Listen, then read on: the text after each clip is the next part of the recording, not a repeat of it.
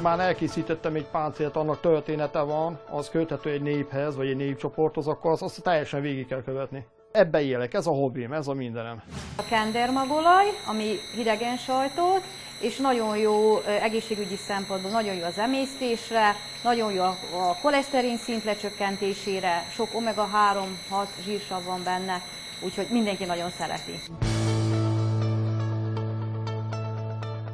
Jó napot kívánok! Hübséva vagyok, és önök a Sikervállalkozói magazinműsort nézik. Nem mindennapi foglalkozása van egy magyar kanizsai géplakatos mesternek. Árpádkori páncélokat és harci eszközöket készít. Az öt éve hobbiként induló foglalatosság az egész életét kitöltő szenvedélyén nőtt. Minden idejét, energiáját és pénzét belefekteti, hogy az ősi hagyatékot átörökítse a jelennek a hun, mongol és avarkori páncélok készítésének módját autodidaktaként a múzeumi leletek, történelmi leírások és a józan ész logikája szerint sajátította el. Mint mondja, állandóan hozzá kell tanulnia és fejlődnie kell ahhoz, hogy az ősi harci gúnya autentikus és tökéletes legyen. Otthon a múzeumra hasonlít, ő pedig kísérleti régésznek tekinti magát.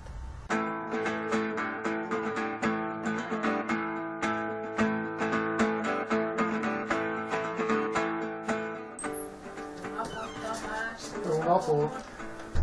Nagy munkában van? Süveget fűzök. Szalma Tamás mongol stílusú bőrsüvegeket var magyar kanizsai otthonában. Sietnie kell, mert a helyi mesterségeket bemutató másnapi vásárra készülnek, a hón, mongol és avar harci viseletek gyűjteményének kiegészítőiként. Van mintán a magyar barátaimtól kaptam, hogy hívják, hogy sablonokat, meg ők mutatták meg, hogy hogyan kell összevarni. Büszkén mutatja már kézdarabokat. Ez csak egy díszített szőrrel és lófarokkal, ez a másik annyival, hogy van neki tarkóvédő, meg a két oldalt fülvédővel. A lényege hátulról, hogy mozgó, mozgóra van fűzve, tehát nem fix a nyakánál, hogy az ember, hogy hajul benne, mozog. Tehát lazára van fűzve, de ugyanúgy a védettséget megadja. Fűrész az oldalt, a fűrésznek a védettsége. Nem tudtam ellenállni, látnunk kellett, hogyan is néztek ki őseink, mit tettek a fejükre akkor, amikor a mongolokhoz hasonlóan még törzszövetségekben éltek. Szalma Tamás öt éve foglalkozik történelmünk harmadik századától a 11. századig terjedő korszakában a törzsekben élő népek, húnok, mongolok, avarok fegyverzetével és ruházatával. A tanult géplakatost mindig is érdekelte az ősmagyarok története hagyományai. Így lett tagja a Magyar Kanizsai Ijászkörnek, ami magával vonta a védőeszközök, a harci viseletek és fegyverek iránti érdeklődését is. Rengeteg információ van, adataim vannak, itt is van fent a falon a tablók, meg még itt rend mellettem vannak a dokumentumok, amik, amiket küldtek át barátaim, meg múzeumoktól kaptam. De legtöbb ilyen régészeti ásatások után, amik találtak, azok után próbálok én is dolgozni. Legtöbb információ, amit be tudok szerezni, ez az egész mongol korszak, a harmadik századtól egészen a 14. századig, a tatárjárás vége, ugye az aranyhorda vége, ez van dokumentálva. Nagyon kevés van más dokumentálva. Valamennyire skandinávok, még, még valamennyire ugye vikingek, de vikingek is hát későbbiekben itt is voltak köztünk, mert ugye a nagy viking birodalom hogy szétment, aztán vikingek eh, csapatai ide-oda húzódtak, Bajánál is állítólag voltak, ők voltak a varégok, Gézának, Istvánnak személyes testőrei voltak. Sajnos a magyar korszakról, a Árpád honfoglalásáról nagyon hiányos adatok vannak, mert bőrpáncélok voltak, az minden elveszett. Tamás gyűjteményében többek között van egy negyediktől hatodik századot felelevenítő mongol hún gyalogsági 18 kilós bőrpáncél, egy 10 kilós lovassági páncél és egy közel 20 kilós lemezpáncél is, ami a 11. századig volt használatos. A páncélok alá hordtak egy úgynevezett fegyverkabátot, gambezont, ami két szövet között, két anyagvászon között birka gyapjú volt be varva, tulajdonképpen egy olyan 20 mm vastag volt ez, hogy lengés csillapító, mert páncél felfogta az ütés, de ez még a lengés teljesen, hogy mély se sérüljön a test. Tamásnak a páncélok között az ősi hun-mongol stílusban készültek a kedvencei. Mindig is szerettem a történelmet, hát még ez a népvándorlás korszaka igazán ez fogott meg. Amikor elindultak 375-ben, elindultak, betörtek az első hunserégek ide Európába, hát az Európát szétkalapálták, ugye akkor indult meg a nagy népvándorlás, meg utána sorba jöttek az avarok, utána később Árpád magyarjai, ez mind nagy népvándorlás, nagy eh, mozgásokat indított Európába. Tehát ez, ez a kor érdekel engem. Miért? Nem lőfegyverek, puszta kéz, kéz egymás ellen, csak a hagyományos fegyverek, meg hát mi hoztuk be Európába a szabját, mi hoztuk be Európába a fokost, ami később meghonosodott minden hadseregben, mert lovassági fegyver. Rögtön elő is vesz egy szabját gazdag fegyvertárából, egy bőrpáncélért kapta cserébe magyarországi barátaitól. Ez egy tipikusan Árpád kori szabja, magyar szabja, és ennek ez a lényege, hogy a lefelé ható erő, tehát úgy is áll a, fo- a, a markolata, hogy a lóról lefelé tudjak vele csapni. A vágásnál kis behat, kicsi vágás, de mikor húzza jobban mélyíti, szakítsa a sebet. Még hátulról visszafelé is volt neki éle, hogyha szúrt és visszafelé rántásnál is tudjon roncsolni. De ezt lóról tökéletesen tudták használni lefelé gyalogosokra. Ennek a szobjának az ornamentikája, a Bécsi Múzeumban található Attila szobjának az ornamentikája maga díszítés. A szabjákat az 1200-as, 1300-as években a nehéz páncélzat megjelenésével a kardok váltották fel, csak később a török hódoltság ideje alatt lettek újra használva, mondja Tamás. A fokost viszont előszeretettel forgatták a magyar vitézek, mert a pikkellemezekből készült páncélokat könnyedén szabdalta. Szalma Tamás septében mutat is egyet, amit korabeli leletek alapján saját kezűleg készített ez a vége neki, az direkt arra volt kitalálva, hogy a páncélt tudja szaggatni. Hogy be tudjon csapni a lovas a lovasnak egymás ellen, a másik meg hát a mélyebb sebeket e, tudjon okozni. Van itt még egy nagyobb, jóval erősebb, jóval nagyobb fokosom. Ez tipikusan páncéltörő is, a sisakra, hogy tudott akkorát csapni, hogy beszakítsa, meg hát ugye a másik vége, hogy a roncsoljon és ez is teljesen méretarányos. Mély respektust éreztem az ősök iránt, akik lovaglás közben is úgy meg tudták suhintani a súlyos fegyvert, hogy közben halálos ütést okoztak az ellenfélnek. Tamás gyakran az iskolákba is elhívják, hogy életszerű történelem órát tartson. Ez az úgynevezett szakállas balta. Ennek a célja az volt, hogy amikor harcoltak egymásra, be tudott nyúlni a pajzsot, megakasztott, lebírta rántani, és akkor másik kézzel már tudott szúrni, de ugyanúgy brutális sérüléseket lehetett vele okozni. Tehát szóval nekem bármi fegyverem van, mint tompa életlen, mely a gyerekek közé is, mikor megyek előadásra, hogy beszélgetni, meg, meghívnak, semmi nem szabad, hogy éles legyen. A magyar kanizsai íjászkör tagjaként az íjakhoz, nyilakhoz különösen kötődik, a nyilvesszői hegyét pedig maga készíti. Ezeknek a nagyfejűeknek az ilyen nagy a feje, mert hangjelzők. Úgynevezett hangjelző, fütyülés nyilvesszők. Hát lehet mondani, hogy korabeli mobiltelefonok. Mert ebben tudták koordinálni a csapat mozgásokat. Tehát, hogyha kilőtte, hát vagy hogy tehát ilyen valami erős sipítő éles hangja van neki, tehát a harci funkciója nem volt, csak hangjelzés hogy a melyik csapat induljon abba az irányba lőték ki. Tamás mutatja Nyílhegy gyűjteményét, a vadászhegyeket, amikkel a harcban bőrpáncélokra, vadászatban pedig a hosszú szőrű állatokra lőttek. A lemezpáncéltörő hegyeket, az úgynevezett madárlövőket, meg a lóbosszantót. Ha vágtat az ember a lovon, és nem, nem a lovas lövőn meg csak a lovat, ledobja terhét, és a többi ló nem áll meg, eltaposra. Meg a másik dolog azt lehetett arra is használni, hogy egy pillanatban leteszem addig, hogy én hadakoztam szabjával, eltalálták a csuklómat, el tudta törni a csuklót. Gyűjteményében pajzsok, lándzsák, kopják és kelevészek is vannak. Mind leletek, leírások alapján készült saját készítmény. A nyílhegyeket a csata után mindig összeszedték, mondja Tamás, mivel a vas abban az időben nagy becsben volt, különösen a jó minőségű nem minden utcasarkon található volt a vas, csak a nagyon nagy fővezéreknek lehetett vaspáncél. Nyílhegyek, meg a kart, az minden katonának kellett. Hunok, álló hozták be az úgynevezett damaszkolást ide Európába, ők honosított már meg, hogy több különböző minőségű vasat, úgymond acélt összekovácsoltak egy jó minőségűvé, és ezt többször hajtogatták, hajtogatták, hogy szenet is vegyen föl maga az anyag, meg jobb minőségűvé tették ezzel a hajtogatással, úgymond damaszkolták. Szalma Tamást először Ijászköri csapattársai kérték meg, hogy géplakatos lévén készítsen a fellépéseikhez harci ruházatot, páncélt meg felszerelést, fegyvert. Mivel otthon kísérletezett a páncélhoz szükséges fémlemezek öntésével, kovácsolásával, így magának is elkészítette őket. A kovácsok vagy kovácsolták a lemezt, vagy öntötték a, ezeket az úgynevezett lapocskákat vagy lamellákat.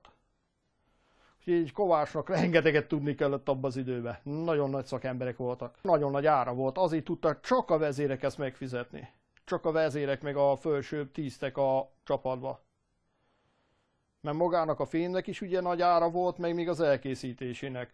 De a bőrpáncért, meg a kisebb katonák is meg tudták maguknak csinálni, avval, hogy messzezett marhabőrt vagy állatbőrt használtak. Tehát ez az állatbőr is annyira föl tudott keményedni, mint maga a lemez de egy kis különbséggel, hogy nem volt olyan nehéz. De ugyanazt a védelmet meg tudta csinálni.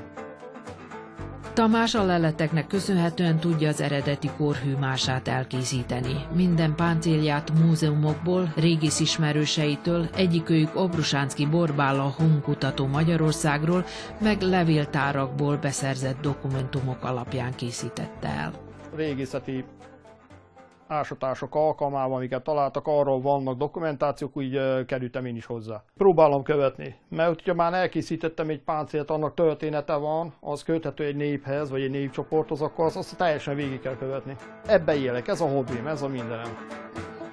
Magáról Tamásról is Leri a szenvedélye. A harcosnak a szigorúan hosszú haj volt, és ez, hogyha olyan kit, kitűnő harcos volt, akkor az megtiszteltetés volt, hogy be lehetett fonni neki a haját. Tehát nem lehetett minden harcosnak, minden katonának befonni a haját, ez külön ki kellett érdemelni.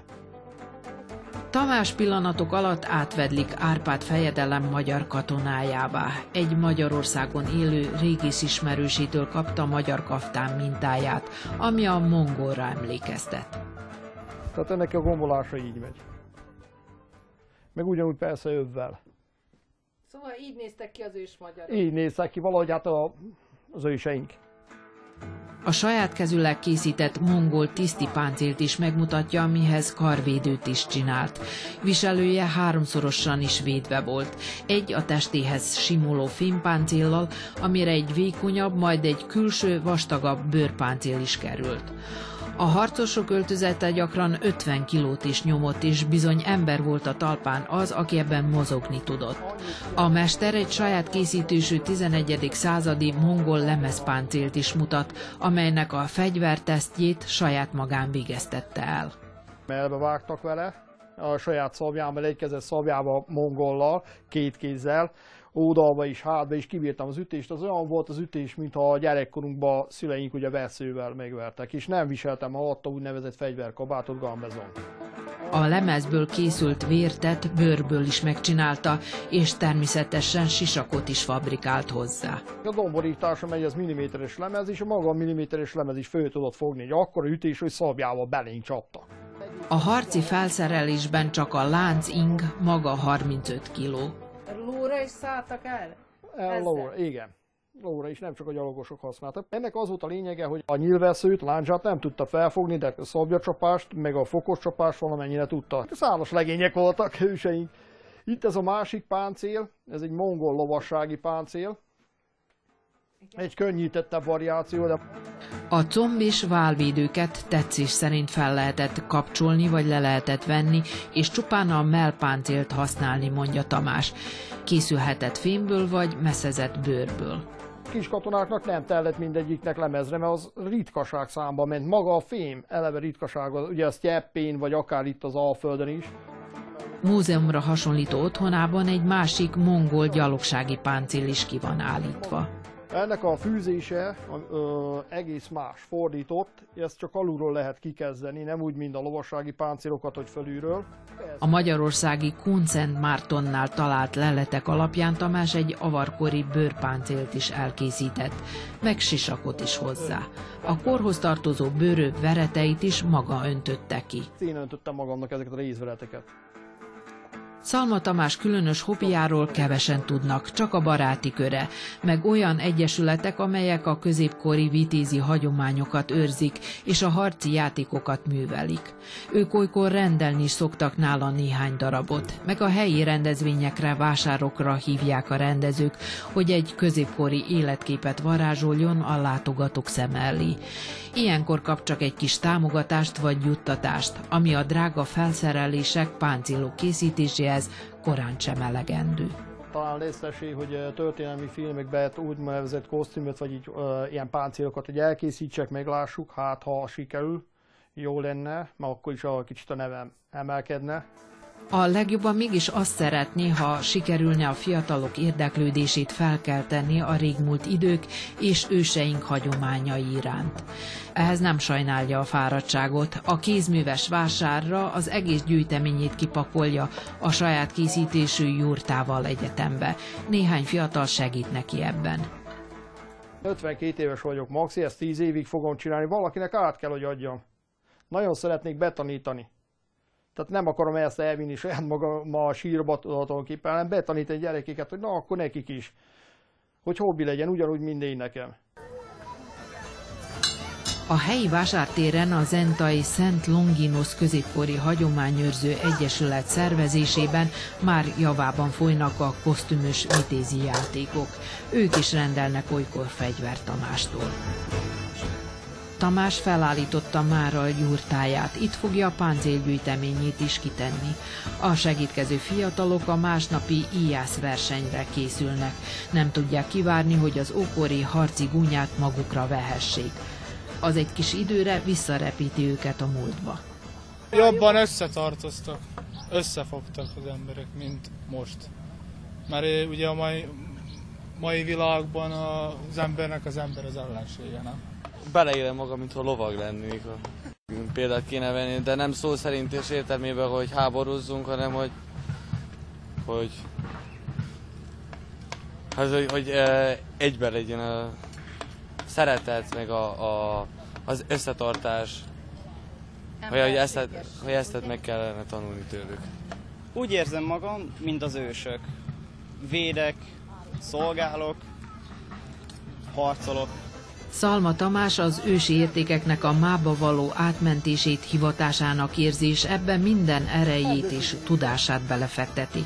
Legfőbb vágya, hogy ezt a fiatalokra is átvigye, ők is érezzék az ősök által tiszteletben tartott értékek súlyát. Szerénységéből kifolyólag kevesen tudnak tudásáról és készségéről. A Nagybecskereki Múzeumban azonban felfigyeltek rá, és nagyban folynak már a tárgyalások, hogy a harci felszerelések és páncélok gyűjteményét őszre kiállítsák a közönségnek.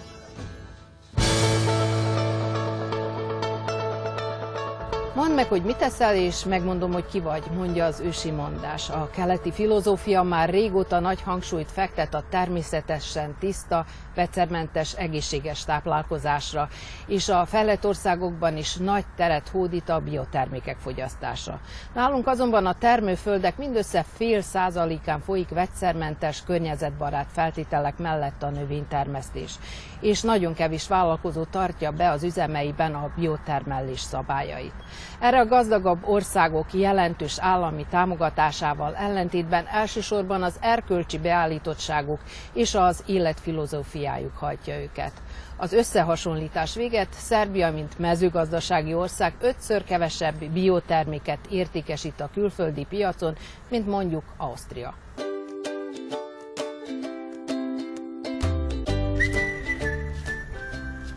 Szerbia egyik legnagyobb és egyben legrégibb vegán, gluténmentes és biotermékeket előállító vállalata a 35 embert foglalkoztató Suncokret Kft. A cég 30 évvel ezelőtti megalakulásakor a tulajdonosa életfilozófiájának köszönve úttörőnek számított az egészséges élelem előállításában. Iván Percsics a múlt század 70-es éveiben a vegetariánus életmódra tért át, majd a 80-as években a makrobiotikus étkezés mellett döntött. Akkor tudatosodott benne, hogy azok, akik ilyen életvitelt folytatnak, komoly nehézségekbe ütköznek a táplálék beszerzését illetően. Percsics úr ezen akart változtatni. Elhatároztam, hogy biotermeléssel kezdek el foglalkozni, és a Rudnik hegyen, Majdán faluban 1985-ben biomentát ültettem. Mivel akkor Belgrádban éltem, közelebb hoztam az ültetvényt.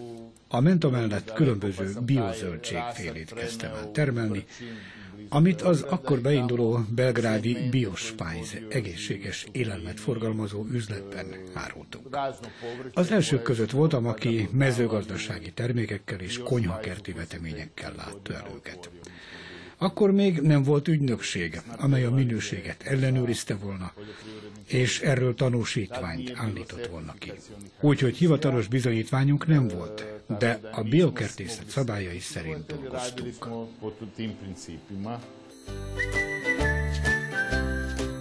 Percsics úr hamarosan belátta, hogy a mezőgazdasági termeléshez nincs sem munkaeszköze, sem tudása.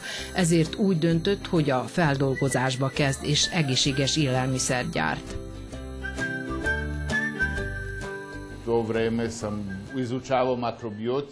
Abban az időben a makrobiotikát tanulmányoztam. Az életmódot folytatók a leginkább a sötét szézámolajat használják.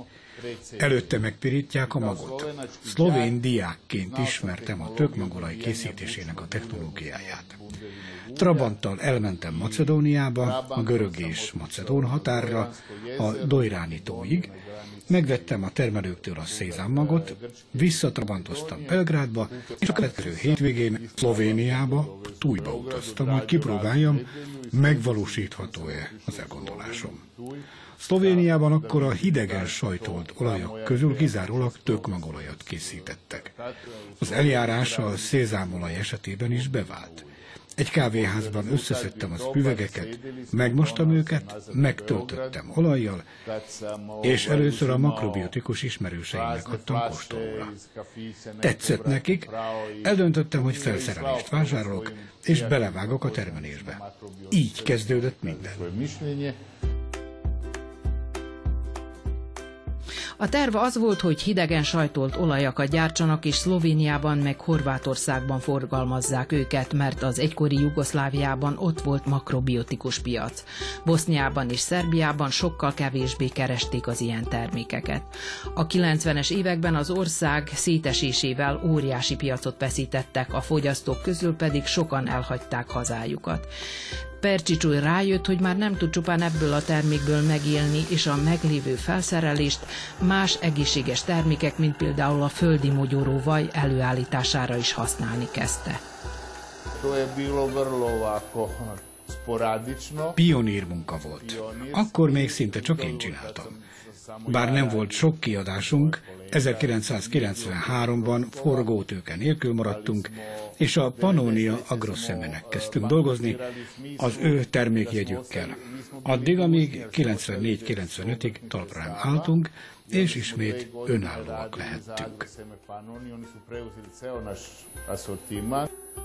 Jó iskola volt, mondja Percsics úr, mert tudatosította benne, hogy csak akkor marad meg a vállalkozása, ha több terméke van a piacon. Így szélesítették a hidegen sajtolt olajkínálatukat a szezám és tökmagolaj mellett len, kókusz, mák, szőlőmag és napraforgó olajjal. Ezt követte a tökmag, földi mogyoró, mogyoró, dió, mandula és szezámvaj előállítása. Minőségüket a cég technológusa rendszeresen ellenőrzi. A préselés még mindig azon a majd 130 éves présen történik, amit Percsics úr akkor szerzett be, amikor egyetemistaként Szlovéniában tanult. Az olajak a legérzékenyebb termékek, előállítások különös figyelmet követel. Préselés után pár napot ülepszik, utána szűrésre kerül, és amint megtörténik a szűrés, rögtön ki kell üvegezni, mivel nagyon érzékeny olajok közé tartozik. Tehát mind a kendermagolaj, mind a lámmagolaj. Gyorsan avasod. Igen, és mindjárt tesszük sötét üvegbe, lezárjuk, és akkor így kerül a fogyasztókhoz, így kerül az üzletekbe a polcokra. Az olajak és a vajak a legkeresettebbek, mondja Anasztázia, aki amióta a cégnél dolgozik, az étrendjét is megváltoztatta. Egészségesebb, és arra is jobban figyel, hogy mit fogyaszt a családja. Nagyon sokan fogyasztják egyes termékeinket, többek között a kendermagolajat, a lenmagolajat, a vajak közül a földi mogyoróvajat, a mogyoróvajat, szezánvajat, tökmagvajat, valamint a tökmagolajat is, ami nagyon közkedvelt, az a fekete kömény magolaj, ami nagyon jó a allergiára, akkor az egész, magának az egészségnek a megőrzésére, úgyhogy egészség megőrző szerepe is van.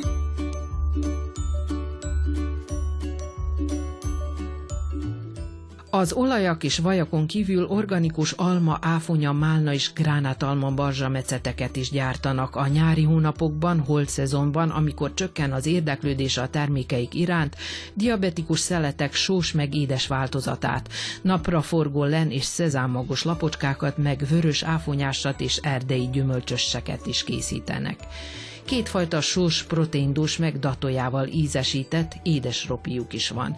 Emellett testépítésre alkalmas proteinliszteket is gyártanak, és kozmetikai és testápolószereket, szappanokat, tusfürdőket és samponokat természetes alapanyagokból, vegyi adalékok nélkül. Értékesítésük meglehetősen nehéz, mondja az igazgató, mert az olcsóbb komerc tömegtermékekkel nem tudnak versenyezni. Nisam na početku mislio da ću imati tako širok program.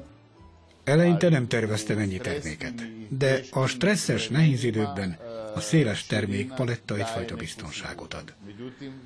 Most viszont olyan idők álltak be, ahol arra kell törekednünk, hogy a költségek minél kisebbek legyenek, és sajnos a termékek egy részét valószínűleg ki kell majd rostálnunk, mert a gyártásvonal megszakítása, az átállások, a sok göngyöleg és a sok befektetett tőke nehezíti és drágítja a munkát.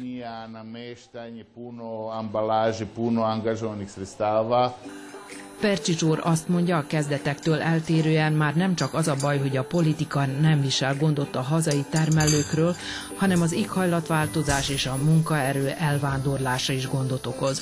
Bár az emberek többet törődnek azzal, hogy egészségesen táplálkozzanak, de ez a gyártók körében a tisztességtelen versenyt is megnövelte. A nagykereskedelmi láncok kiszorították az egészséges élelem nagybani forgalmazóit, és saját márka nevük alatt árusítják a biotermékeket, a kis hazai termelők pedig az olcsón importált áruval nem tudnak versenyezni. Najvećim delom oslonjeni na lance, Szinte kizárólag a kereskedés láncokon keresztül forgalmazhatjuk termékeinket, ők pedig a tömegtermelésre fektetik a hangsúlyt. Olcsó nyersanyagokkal és olcsó göngyöleggel, ami ellentétes az elveinkkel.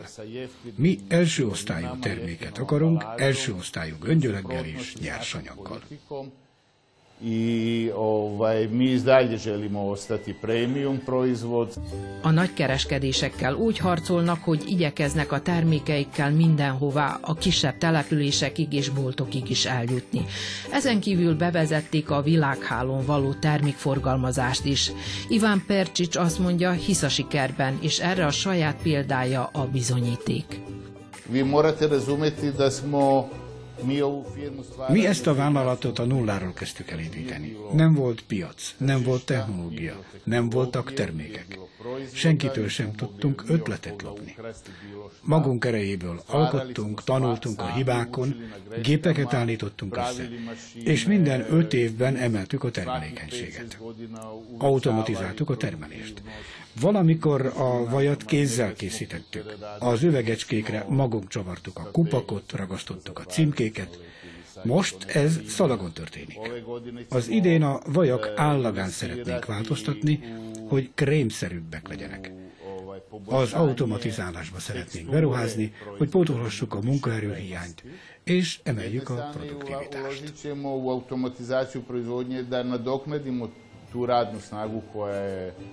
Otišla. Iván Percsics meg van győződve arról, hogy mint eddig mindig most is sikere lesz, és áthidalja majd a nehézségeket, hiszen azzal foglalkozik, ami magához vonza a pozitív energiát. Műsorunk végéhez értünk, búcsúzunk, a legközelebb szeptember második szerdáján délután 5 órakor jelentkezünk. Nézzenek bennünket, mert megint érdekes témáink lesznek. Viszontlátásra! Look.